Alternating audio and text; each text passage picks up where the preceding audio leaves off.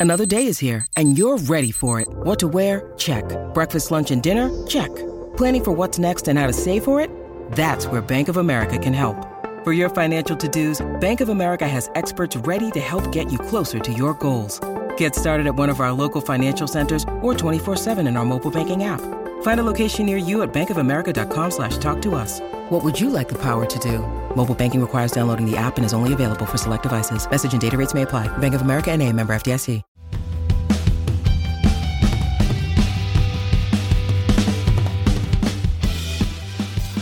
Hello and welcome to the Manchester's Red podcast. My name is Stephen Railston and I'm joined today by my colleagues Samuel Luckhurst and Rich Fay. Samuel, how are you on this fine Friday? I'm very well, thank you, Stephen. How are you? Yes, quite in a jovial mood, quite happy today. Uh, Rich, how's yourself? Yeah, I'm jovial too. I think everyone's got that Friday feeling, haven't they? They can't wait to watch United again against a team they should beat at home. So we all know what happens after that. Yeah, who, who knows what, what we've got expecting at Old Trafford tomorrow. I think you're suggesting disaster is going to happen again. Although it was 9 0 at Old Trafford last season when these sides last met. I'm sure we'll touch upon that a bit later on the podcast. But I thought we'd begin by uh, dissecting the Burnley draw a little bit before we approach into the weekend. Samuel, you were there at Turf Moor. Obviously, a, a good solid performance in the first half, which deteriorated into the second. What were your thoughts, really, and, and what were your takeaways from that game? Well, they, they're in danger of becoming slightly boring now with, with two successive identical draws. The, the, the passing continued at Burnley. I think the well, the Burnley game, I think, in some ways was more disappointing in that Burnley only equalised in the 47th minute, so they practically had an entire half to salvage that game. But until the end, where they were maybe you know not not kind of camped out in Burnley's um, third, but they seemed to have a bit more of a measure of control then and, and look more likely. Um, they they just didn't they didn't react well to the setback, and that's the problem with this team and, and this squad. The, the mentality is so it's just not right. They're too brittle when they do suffer a setback. Um, they they can't seem to really cope with it. And and Rangnick's breakdown of that today was was quite interesting. Um, I mean, Rangnick's press conferences have all of a sudden changed now, um, it's come out that Raphael Honigstein is apparently advising him, and it seems as though he's advising him to just um, a- avoid anything that might be, you know, that might get on the back page. So he, he's dwelling on the past game a little bit too much now, which frankly, you don't have to be a journalist to find that quite tedious. But in regards to his answer about Burnley, it, you know, it was quite insightful what he said. It was just that he kept on repeating himself with with other questions, and there's an audience for that. Some people lap it up. Um, you know, I think Honigstein's profile is, is, is quite well known as well in terms of where he comes from and his his worldview in football. He's he's not exactly someone who's going to get stories or is in it for news as such. Um, he's the first media advisor that I've I've encountered who's actually not informed the media that he is a media advisor to the Manchester United manager. So he's he started off pretty well in that sense. Uh, but yeah, it, it, was strange because obviously you, you, kind of have to reflect the the mood of, of, the fan base, of the match goers at full time. But to me, it felt kind of pointless to dwell on the, the negatives of it um, because you know the, I, I, United did play quite well for the first half, and, and they were on they were on repeat going on from from the Middlesbrough game. So the, the only the only thing that is in their favour is that the other teams are always bound to to drop points around that area. I know Arsenal won against Wolves and, and, West Ham have gone back up to fourth, but Tottenham losing, that's, that's Tottenham being Tottenham. I still think that if Conte knocks them into shape, it, it, it's it's theirs to lose in terms of fourth place. But I don't really see any of those teams um, getting, you know, cutting everyone else loose. Um, the trouble is United just dropped too many points and just looking at Rangnick's matches in charge, I think he's had 12 matches in charge, and they've only scored more than once in, in three of those games. And, and that is the, the problem. Even though they've become a much more stable defensive side, they, they don't score enough goals. And, um, you know, unfortunately for the XG crowd, you don't you don't win games off this XG nonsense. You actually have to put the ball in the back of the net, and they don't do that often enough, which is why they've fallen down to sixth this week just so listeners know, I am a self-confessed XG nerd. So me and Samuel yeah. there. Well, I, I think the other thing in terms of that though is United's XG hasn't even been that good at the moment. I mean, last two games they've had, I think it's 52 shots, scored two goals, but like at Burnley, their XG was only 1.67 or something. So they're not actually even creating good opportunities at the moment. And that's that's the point, really. I think they're just they're just not carving out too many clear cut opportunities. Obviously, against Middlesbrough, a bit different. There's a penalty, there's the Bruno miss. But at Burnley, United were still sort of having to snatch at half chances, have ambitious pot shots, and obviously they had two disallowed goals, which which does drastically change the mood, doesn't it? But it's just I think their forwards are being let off the hook a bit lately because in the last two games there's been moments of bad defending and moments of awful officiating, which have almost taken a bit of the the burden off the the forwards. Like I said, like someone said that though, they've, they've done enough in those two games.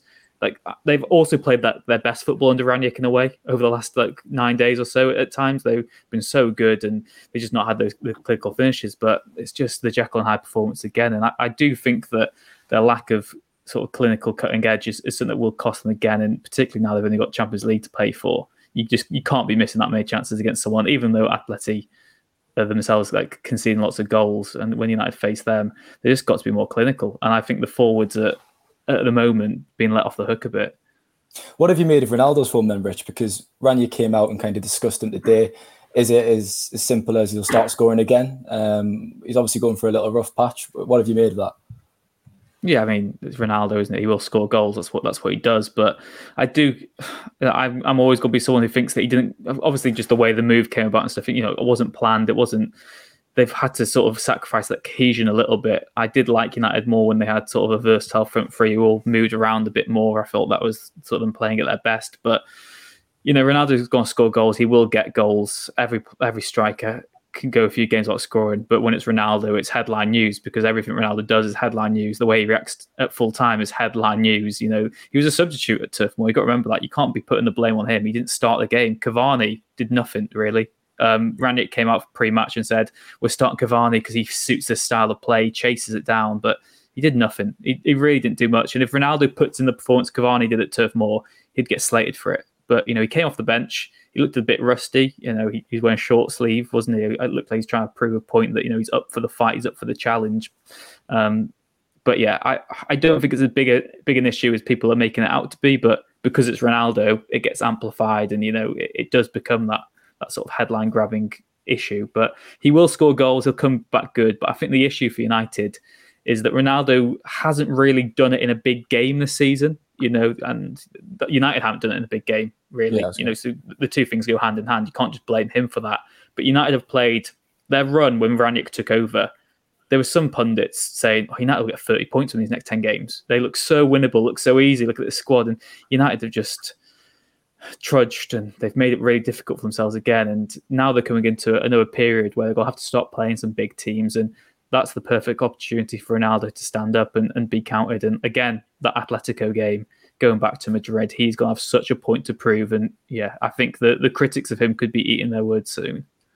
There's a lot of players, Samuel, in that squad that do have points to prove. And I know we don't really want to dwell on the negatives as touched upon that from Turf Moor. But Harry Maguire's performance again wasn't great. Um, obviously he struggled for form this season. It, it's, it's not it's not been good. It's been a bit of a nightmare.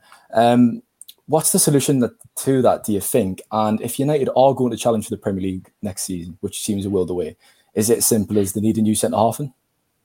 The solution is to drop him, which they should do, which is what happened last month. And he only got back into the team because of what happened at Lindelof's home while, while he was away, sadly. He did all right against West Ham in that game. I, I thought, and I detected during it as well, that if Maguire looks like he's playing competently, there's a rush to elevate the performance level, probably by virtue of of his of his nationality and, and, and what he does for for the national side. And during the European Championship, he was terrific. But him and Varane are worlds apart in terms of ability, reading of the game, uh, the way they go about the game. Varane has been and is a world class centre back. Maguire, I would argue, attained that status very briefly in the summer, just on the back of his of his Euro performances. But if you're to be you know, if, if you're to have that status for the long run and to earn it as well, you've got to do it consistently. You've got to do it for at least a year, really, more than a year, arguably. And I don't think he's ever going to do it at United. Um, and it, to an extent, it's not his fault because you've had Liverpool, Manchester City sign transformative centre halves. Um, for, for cheaper fees than Maguire, uh, so to speak. I mean, Van Dijk was not cheap at 75 million pounds, but in the the way he's played, he has become a cheap signing, and, and the same is it's the same case with Ruben Dias at Manchester City. When it came to that summer where United just had their worst defensive season in 40 years, they were obviously going to sign centre back, and they were going to have to spend big to sign a centre back and they got the wrong centre back in. I don't think, and a lot of people didn't think they should have used 80 million pounds on Harry Maguire. And there was a contradiction in that in itself, in that the previous year they could have had him for 75 million pounds um, just after the World Cup. But it seemed like their interest in him was was sparked by his World Cup performances, which, as we all know, is a very very uh, dangerous thing to do. Anyway, it's it's pretty you know, a trap is set for you there, and sometimes clubs fall into it. But I think a lot of clubs have got wise to it these days. So the issues go back to then, unfortunately, in that he probably just wasn't the right centre back uh, to have signed at that time. And he's been a walking disaster for, for much of this season. They, they have got a world class centre back in now in Varane, but it's a very, he's a very different profile to to Van Dijk and Dias. Van Dijk and Dias went to those to, to Liverpool and City with with points to prove because they'd been playing at lower levels. Varane has gone from a higher level to a lower low level at United. It's just a different. It's a, it's a different. Um, it's it's a gear shift. It's a different challenge for him, and it's a credit to him that he wants to take on that challenge. But I, I do think that in the in the summer they probably will need a centre back, not just because of Maguire's form this season, but the situations with Jones and Bailly. Jones needs to be sold in the summer. Bailly should have been sold last year. He should now be sold this year. He's come back from international duty injured again for the sixth time, I think, during his United career. It's not it's not a coincidence that this that this happens. And um, you know, Lindelof isn't the most dependable of centre backs, and that he he is susceptible to to pace and, and power in the Premier League, which is not not a great starting point when you're a Man United defender and you are playing in England but they probably do need a, a, a more suitable partner for Varane. Um, it'll be interesting to see what the next manager does with the captaincy because I think that that has to be really strongly considered. Maguire was prematurely promoted. He's not really backed it up with the performances either. I think that there's a very obvious captain now, probably the only only contender to take over, uh, which is Fernandes, in that he's got the right mentality, he's got the output, he's got the drive, and he calls out teammates. Um, you know, Luke Shaw had a moan at him the other night, and he gave some back, and, and Luke Shaw didn't return fire, and, and nobody seems to with with Fernandes, which I don't think is a good thing at all whatsoever. I think there needs to be a lot more conflict between United players or an appetite for confrontation to in, in a positive way, but you don't really see it from many other than than Fernandes. He's he's the um, glaring exception there. And in terms of the goal, the other in regards to the goal the other night, Shaw's the one who played Rodriguez on side, but the situation was salvageable. But Rodriguez just so it was so easy the way he was able to bypass Maguire and clearly Maguire. Unfortunately for him, there's there's that side on camera where it's able to track him running back, and he he looks like he's running through treacle. And we know pace isn't his forte, and that that was another reason why it was probably a mistake for United when it came to spending big on a centre back to spend big on someone who, who doesn't have a lot of pace because the situation was still salvageable with Rodriguez.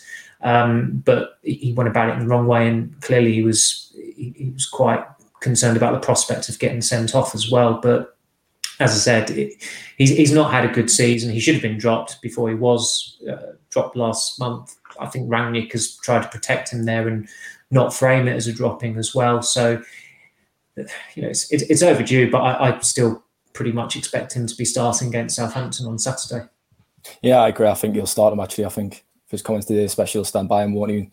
That's definitely questionable.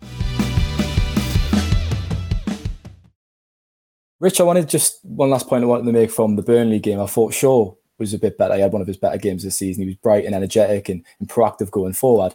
It, obviously, United's fullbacks have chopped and changed this season. There has been, you know, Telles coming in and Wan-Bissaka dropping to the bench and vice versa on both sides. Going forward this season, do you think it's going to be Shaw and Dalot settled on uh, left back and right back? Is is that the choice you can kind of see Rangnick going for?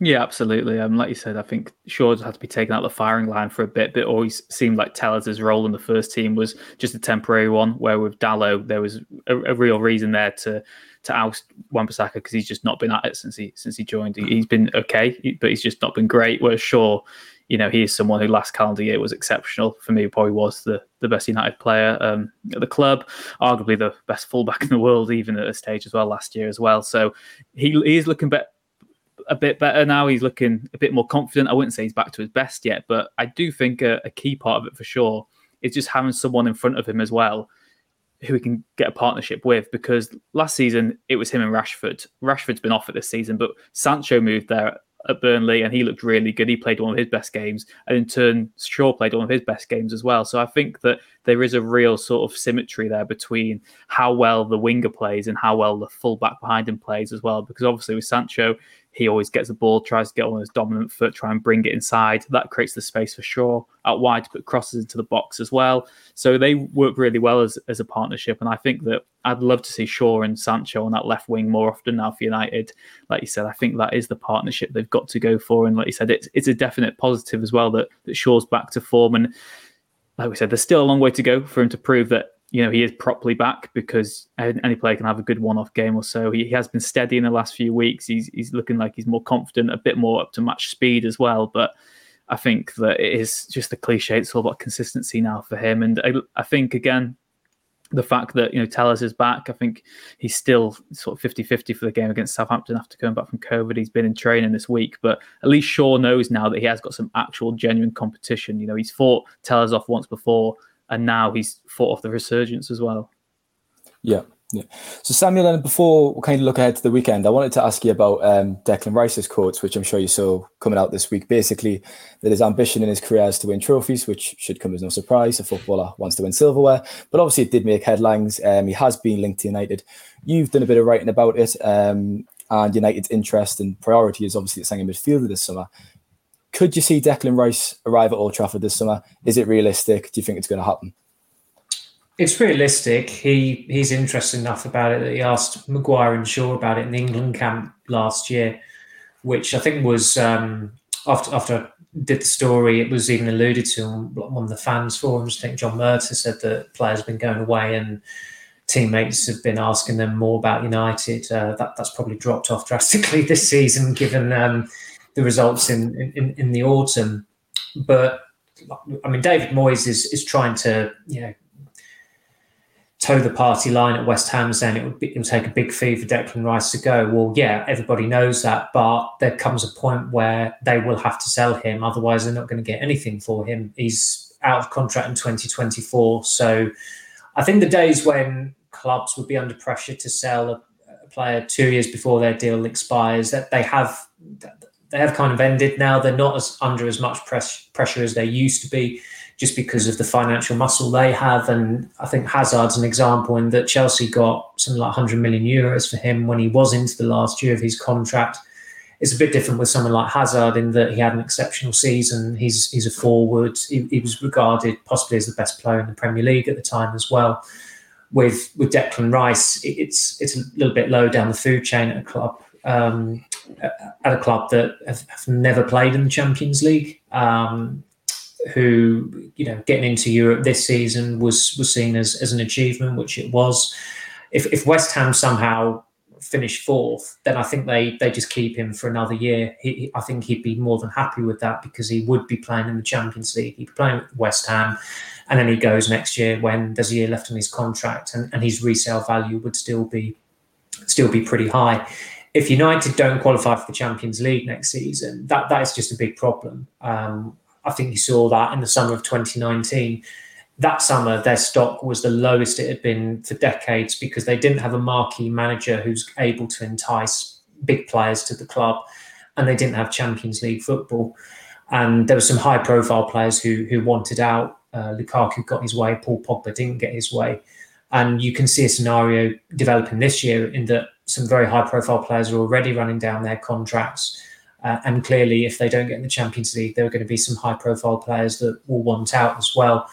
But if United obviously get in the Champions League next season, then I, I would imagine that it would be I mean, it would be um, just just very very logical for them to to go for Rice. I don't think they'll be putting it all on Declan Rice, but he does he does tick every box. I think even the fact that he's he, he could develop into a more attack minded midfielder, it, it's something that you've just got to you know, brush off there. He he he started out as a centre back. He's played defensive midfield. He can play box to box.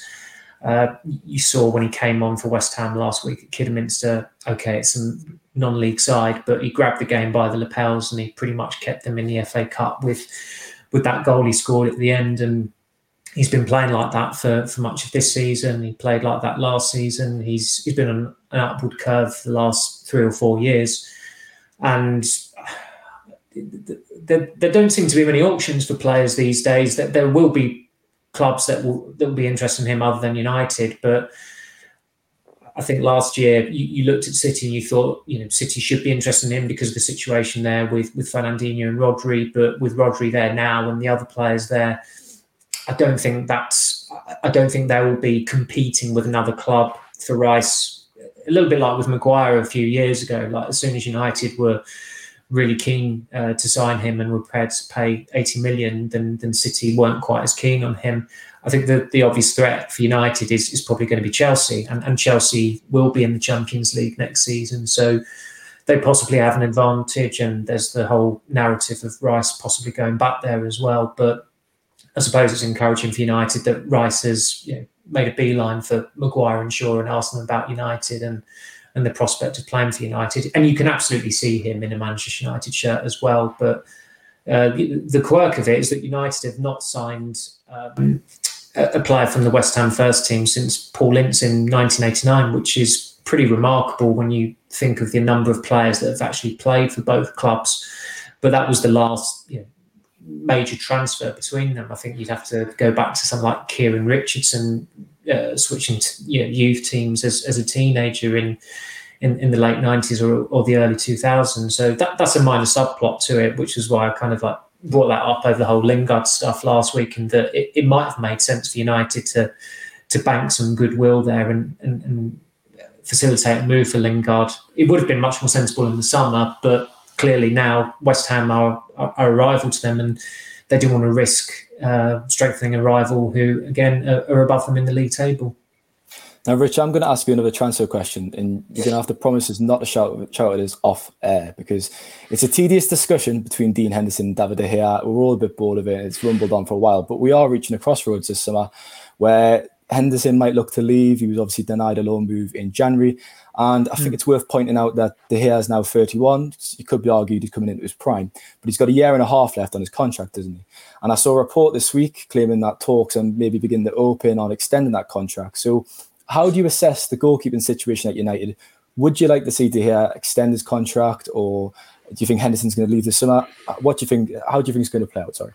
Well, this is United who offer contracts to out of favour defenders like they're going out of fashion. So uh, it wouldn't surprise you if they offered anyone a contract at this stage, would it? Um, you know, De Gea is in such good form as well. You know, um, I mean, I think Solskjaer says he's the best goalkeeper in the world, doesn't it, this season? But we, we've gone over all this before. It's an untenable sort of partnership. They both can't stay at the club. But I think a lot of it just depends now on the next permanent manager because someone else could come in in the summer who does want a younger goalkeeper. He does yeah. want someone who's more comfortable playing the ball out from the back. He does want someone who's got better distribution, which you know Henderson ticks those boxes. But the thing is that there's just so much up in the air still at United, and that's why you know Samuel's written a lot about it. That's why United want to get this manager in place before the end of the season, whether that's officially announced or not, just because you can start making these decisions and there's a lot to get through in all areas of the pitch. So the goalkeeping department's a really interesting one. I've always sort of seen it as I think De Gea is a class above Dean Henderson, but it's almost a situation. It's almost the similar situation as when De Gea joined United. He was still a raw goalkeeper. He just needed time. He needed belief. He needed the confidence of a manager to, to play him a lot. And I think if that happened with Dean Henderson, he would come on leaps and bounds. You know, he's, he's proven himself in the Premier League already. He's still quite a raw talent, but he's got all the attributes required to be a real top goalkeeper. So United just need to make a ruthless decision this summer, don't they? I mean, De Gea is always going to be, you know, De Gea Taylor's stock is so high at the moment. I don't think he'd have too much trouble finding a new club, but then you've got to find someone who can take on his wage demands. It'd be depending what type of fee United want for him as well. Um, so you know there is a lot to consider in that in that aspect. But I do think that maybe the most logical thing to do would be to sell Henderson with a buyback clause, or maybe just loan him out again next season while the new manager decides what he does want to do in the long term. Because you know it's an enviable situation that I find themselves in. You can't be feeling sorry for them too much. De Gea is one of the best goalkeepers in the world right now on form, but Henderson is is the future, isn't he? Or he's at least there's going to have to be this change at some point. I mean, like you said, De Gea is still 31. He's still got a lot of time on his hands to, to play at a top level, but United need to have that, that succession plan in place. And I think it's also very telling that Solskjaer was saying how he's got three top goalkeepers, but United are reluctant to actually give Tom Heaton the, the backup role. You know, they want to keep them all at the club. Got Lee Grant, who's just basically a coach already. Nathan Bishop was effectively a, a senior goalkeeper signing as well. I think United just need clarity. They've they've hoarded a, a bunch of goalkeeping options, but it seems like they still only trust one. Henderson, I think everyone can sympathise with him, as with Lingard. They both just need a fresh fresh start, really. And if Henderson can't be given meaningful promises this summer about actually being the United number one, then for his own sake, he just needs to go. Samuel, the buyback, so, sorry to interrupt Stephen. The buyback um, suggestion is is sensible. I, I, mentioned that to someone who has obviously got knowledge of these things going on, and they said that Henderson wouldn't accept it. I think he would just be that. Uh, yeah. You can imagine him as well being that aggrieved not to have got his chance at United that he'd have no interest in, in going back there apparently. So things can change, but maybe United wouldn't be able to um, get away with that, even though it would be sensible. Yeah, exactly. That's the, that sums up as well, as well, Samuel. That they've they've handled it so badly, United, that they've yeah. they've ruined that rapport. That there's players now who could still have a future at the club, but they might not want to because United have, have cheesed yeah. them off so many times now. I was only going to suggest the hashtag uh, free Dean Henderson, so don't worry, my input wasn't wasn't too valuable. That was all I had to say. Moving into the weekend, Samuel, um, Southampton, Brighton, and Leeds, the next three games. And I just looked ahead to March there, and bloody hell, it's a bit of a tricky schedule um, compared to the next few games. Are the next few games must wins for United? Rich kind of touched upon there. They had an easier schedule across December. They've came unstuck a few times. If they want to maintain pace for top four, surely they have to win these next few games, don't they? If they've not got a must-win mentality going into every game, then they should just clear them all out of the club. Uh, as, as, you said, March looks pretty intimidating, but that Liverpool game will probably get moved back because everybody expects Liverpool to beat Norwich in the next round of the FA Cup, and that weekend is when the FA Cup quarterfinals are due to take place. So United wouldn't have um, a game that weekend of the 19th of March, I think it is, but they are obviously guaranteed to play City away and, and Tottenham at home next month. Uh, the, the, way it's got with United, it, I, I, really wouldn't be surprised if Southampton and Brighton take take something away from Old Trafford in these these next couple of games. And that's not just because of the issues at United. South, Southampton were excellent. Just looking at the watching the highlights from the Tottenham game in midweek, I know that highlights can be can be misleading, but it was clear that Southampton deserved to win that game and. Um, to have done it at Tottenham as well was all the more impressive. Um, Ward-Prowse and Oriol Romeu have have tended to do very well at Old Trafford. Southampton have done pretty well at Old Trafford in, in recent years since they got promoted in 2012. Um, that season, it was one of Pochettino's first games in charge um, at, at, Old Trafford in the January, I think it was. And, and, Ferguson said afterwards that Southampton were the best team United played all season. Then the following season, they drew uh, at United, and then the two seasons after that, they won there. And barring that 9 0 aberration last season when they had a guy sent off in the first couple of minutes and there was another sending off late on at 6 0, they've either won at Old Trafford, they've they've drawn, or they've lost very, very narrowly, it seems, um, in, in the last 10 years since, since they got promoted back to the top flight. And as I said, Ward-Prowse and Romeu, that's that's a good challenge for Paul Pogba uh, tomorrow, given that he's you know he's, he's certainly building himself up. I think uh, ahead of that Atletico Madrid game, uh, he's got incentives aplenty to be performing well, um, as, as has, has, spoken about in the recent recent press conferences but they, they, they just need points and they, they need to they need to stay in this this challenge for fourth. Uh, it's, it's very simple things to be uh, for us to be saying, but they, they, they haven't been scoring enough goals. Uh, there is a mentality problem in the team that's that's very well documented. It's, it's very apparent as well how they don't uh, respond well to setbacks. But they've you know Rangnick feels believes that he's um, seen what the problem is in these recent matches where they've dominated the first half and then they've you know they've faded in the second half and ended up drawing one one. But the proof will be in the pudding against Southampton. But Southampton is a steep step up from from Burnley midweek, and these one one draws recently they came against what the eighth place team in the Championship and the twentieth place team in the Premier League. So it doesn't bode well, but maybe they'll do what they they did in Solskjaer's halcyon days, and that they you know the, better the the opponent, the, the better performance, the better the performance, and the better the result. But it's still a tall order for them to do that next month in um, in the games against City and Tottenham, and of course the the Atletico Madrid games coming up. Team selection uh, wise, then Rich coming up through the weekend, is it as simple as remaining unchanged? Um, obviously, Rashford started over Elanga. Could you see Elanga come back in? I thought Rashford was all right, wasn't he? Turf Moor. Um, what do you reckon? Yeah, I mean, as Samuel said, I'd drop Maguire. Don't think he will be dropped, but that's just the way it goes, really. So I'd expect the the back four to, to be the same. Um, midfield as well, with Fred still out with with COVID, still recovering from that. So midfield, there's not much to change. I think Matic is out as well. So in terms of actual bodies as well, the United don't really have anything else other to do than McTominay, Pogba, and, and Fernandes. And then, like you said, Sancho was great on the left at Turf Moor think he just needs a run of games there. And I think the right wing is, you know, still up for grabs, isn't it? Rashford doesn't like playing there. He, was all right at Turf Moor. I'd like to maybe see Elanga get a game there, but maybe it is too high stakes to to do that. But I don't see why it would be because you know Elanga's already proven himself in the first team and he deserves to be in with a chance. So yeah, why not? Why not start Elanga on the right wing? I think there's a real opening there. You know, because there is no standout candidate at the moment. The issue United have is everyone wants to play off the left, cutting inside, but you know that just that isn't feasible. The other issue is that Paul Pogba loves playing there, but you know he has to play in this new number eight role. I know that Rangnick kind of had a go at his two number eights today in, in his press conference, saying that they didn't really do what they were meant to do in the second half. They sort of drifted about too much, lost their positioning. Yeah, I'd, I'd go on the right wing, but I I do expect maybe Rashford to start there, but it's interesting. And then Ronaldo in for Cavani because Cavani has got a good record against Southampton actually, but I just think he was he was bad at, at, at, Burnley, and he, he probably didn't get sort of dug out as much as he should have done. Um, you know, everyone has an off day. I'm not having an anti Cavani podcast because I do really like him as a player, but I think Ronaldo should start that game if he didn't start midweek. Rich Fair hates Edinson Cavani, everyone. Um, I just wanted to ask you both one question actually before ending the podcast, just to throw it away and to give uh, the listeners something to, to think about. Obviously, there has been some speculation about the man to succeed Ralf Rangnick um, this week. So keep it pretty brief between years, But Samuel, I'll start with you. Who is your ideal candidate to come in um, in the summer? And Rich, obviously, you can answer after, after as well. Uh, to coming in, the summer specifically, uh, I mean, the ideal candidate I've I've said before, and I'd still say would be Luis Enrique, but he's not going to come in the summer because he's got the, the World Cup in in the winter.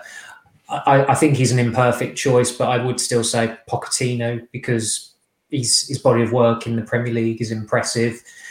At PSG, he's got the experience of, of managing egos. He wants the United job. Um, I, I, just think that you know he took the PSG job because he'd become impatient. He'd been out of work for 13 months, and United made the mistake of not not giving him the job or not going far enough with that informal approach that they made last season.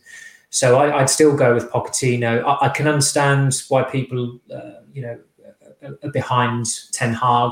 I just think that's such a huge leap to go from from the Dutch league to not just to the Premier League, but to to Manchester United. Uh, I, I, think that's that's probably too too much. And and the feeling in, in Holland has always been that, that Ten Hag would, would go to, to Germany and coach there before then possibly moving on to the Premier League. But maybe time's not not on his side because he already is in his fifties. So as I said, I, understand why why people are, are, behind the prospect of Ten Hag, but you've you've got to get someone who you can believe can transform United into title winners. And again, I get if, if people don't think that about Pochettino, that's that's perfectly understandable because he didn't do that at Tottenham. There were certain opportunities where they they didn't take their chance. Um, but I just think in terms of the available options, he is probably the most suitable suitable one to go in there in the summer. Over to you, Rich. Yeah. Well, uh, yeah, I think just to be different, maybe I would I would go. For, I'd say in, in favor of Ten Hag to be devil's advocate, but I, I, do like Ten Hag. Like I said, I like what he's done, but I think the fact that he's proven in Europe quite consecutively now, and he's built two really good teams as well at Ajax, and he's he's been able to actually have that squad overhaul does certainly work in his favour. Like Samuel said, it's still a big leap, and I think we've even seen this with Rangnick that he just didn't ex- like he he knew how big the United job was, but when you actually come in and everything you say is scrutinised, it's just a completely different level to managing in Germany, and you know Ten Hag maybe. I know Ajax are a massive club, but I'm not sure there's going to be the same scrutiny there as what you'd get at United. I mean, other candidates. I mean, I could never see someone like Brendan Rodgers ever being taken to by the United supporters. To be honest, um, like Samuel said, Luis Enrique is is someone who ticks a lot of the boxes, but of course, of the World Cup, that's just one that's even more problematic. And maybe you need to look at someone else who's already in the Premier League. I'm not I mean, someone like Ralph, Ralph Hasenhüttl, I mean, he has done a good job. He's going to have to get a, a bigger job at some stage. I know people say, well, he loses 9 0 for fun, but maybe if you give him different resources and a different opportunity, then, then why not? I mean, Graham Potter's going to probably get a, a, bigger job at some stage. You've got Steve Cooper at Nottingham Forest, who looks like he's destined for the Premier League at, at, some point as well. So I think maybe United need to to look around the other leagues and and see what else is available as well. I know that you need to probably have someone who, who can cope with a, a, a, size and a club a club of that sort of caliber. But maybe there are options in the Premier League or other leagues that need to be considered that maybe aren't quite on the radar as, as prominently at the moment. But I would say at this moment in time, I probably I would go Ten Hag just just to be different and spice it up a bit. There's one name that hasn't been mentioned that will be available at the end of the season, uh, likely, and that's Roy Hodgson. He would be fantastic for the job. Safe pair of hands and uh, very stout, obviously joking.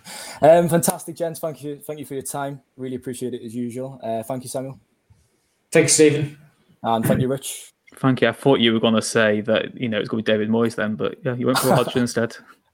I do like the uh, do like Hodgson myself now, obviously joking. Um, fantastic. Thanks for your time to the listeners as well. Have a great weekend and let's hope United can get a result on Saturday afternoon. Take care.